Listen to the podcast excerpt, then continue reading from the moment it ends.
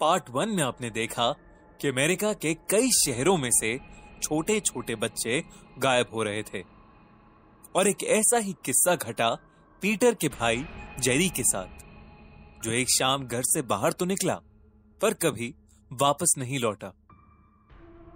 Peter और उसके दोस्त उसे ढूंढते ढूंढते एक सुरंग में जा पहुँचे, जहाँ उनके साथ अजीबो गरीब घटनाएँ हुई, जिसके चलते वो सुरंग से भागकर बाहर आ गए।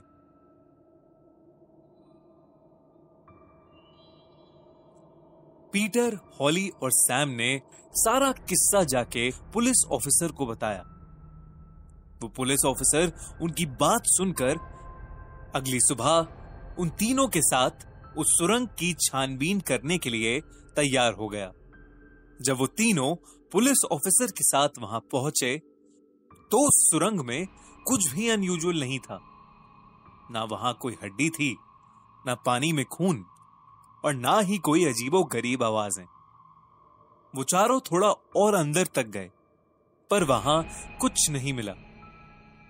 पुलिस ऑफिसर को लगा कि वो तीनों उसके साथ कोई मज़ाक कर रहे हैं, और वो उन तीनों को डांट के वहाँ से निकल गया। तीनों अब उस सुरंग में बिल्कुल अकेले थे। लेकिन उन्हें यकीन था कि पीटर का भाई जेरी उसी सुरंग में कहीं कैद है। धीरे धीरे वो और अंदर जाने लगे। तभी उन्हें उस क्लाउन की हँसी वापस सुनाई देने लगी। जैसे जैसे वो आगे बढ़े, उन्हें वो हड्डियाँ, पानी में खून और सारी चीज़ें फिर से दिखाई देने लगी। तभी सैम को एक कोने में किसी के पड़पड़ाते हुए पैर दिखे। वो जैसे ही उसके पास गया, उसके होश उड़ गए। वो पैर एक सर कटी बॉडी के थे जो बहुत ज़ोर से फड़फड़ा रही थी। तभी सैम को पीछे से आवाज़ आई। Hello, Sam! सैम जैसे ही पीछे मुड़ा, वहाँ वही डरावना क्लाउन खड़ा था जो उन्हें पहले भी मिला था। पीटर और हॉली को सैम की ज़ोर से चीखने की आवाज़ आई। उन्होंने जैसे ही सैम की ओर देखा, वैसे ही उन्हें दिखा कि सैम एक टनल के अंदर बेहद ज़ोर से खिंचा चला जा रहा है। तभी पीटर को अपना भाई जेरी दूसरे टनल से भागता हुआ दिखा। पीटर अपने भाई के पीछे पीछे भागा और हॉली सैम की तरफ़। वो तीनों अब अलग अलग हो गए थे। पीटर ने देखा कि जेरी एक कोने में खड़ा मुस्कुरा रहा है। पीटर जैसे ही जेरी के पास गया, जेरी का चेहरा बदलने लगा और उसके दांत नुकीले होने लगे। देखते ही देखते वो एक बड़े से भयानक क्लाउन में बदल गया। सुरंग के बाहर पुलिस ऑफिसर की गाड़ी स्टार्ट ही नहीं हो रही थी।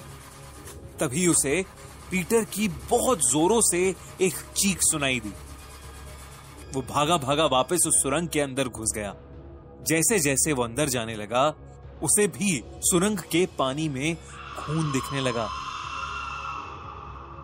वो क्लाउन पीटर को घसीटते हुए उस सुरंग में एक ऐसी जगह ले गया, जहाँ सारे बच्चे कैद थे।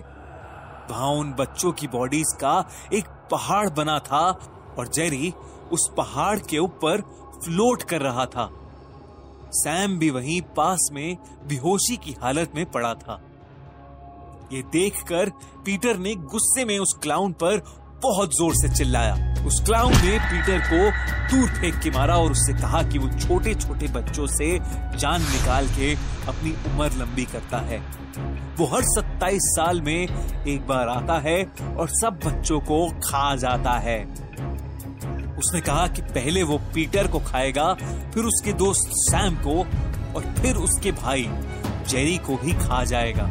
उस क्लाउन ने पीटर को अपने दांतों में चकड़ा ही था कि हॉली ने पीछे से उस पर एक आग की मशाल फेंकी। उस क्लाउन ने पीटर को तो छोड़ दिया, लेकिन उसने अपनी गर्दन पूरी उल्टी करके हॉली की तरफ़ देखा और उसकी तरफ़ ज़ोर से भाग कर आया। उसने हॉली का गला कस के पकड़ लिया। लेकिन हॉली ने हिम्मत करके उस पर आग की एक और मशाल फेंकी, जिससे उसका मुँह जलने लगा। वो क्लाउन सुरंग में एक कुएँ की तरफ़ भागा और उसमें जाके कूद गया। कुछ ही देर में वो पुलिस ऑफिसर उस जगह पहुँच गया और उन सभी बच्चों को देखकर बुरी तरह चौंक गया। पीटर, सैम और हॉली तीनों ही बेहोशी की हालत में वहाँ पड़े थे। सभी बच्चों को जल्द ही वहाँ से निकाला गया और हॉस्पिटल ले जाया गया। कुछ बच्चे, जो महीने भर पहले खोए थे, सब के सब उस क्लाउन का शिकार हो चुके थे। लेकिन बहुत सारे बच्चे ऐसे थे, जिन्हें पीटर, हॉली और सैम की हिम्मत और बहादुरी ने बचा लिया था।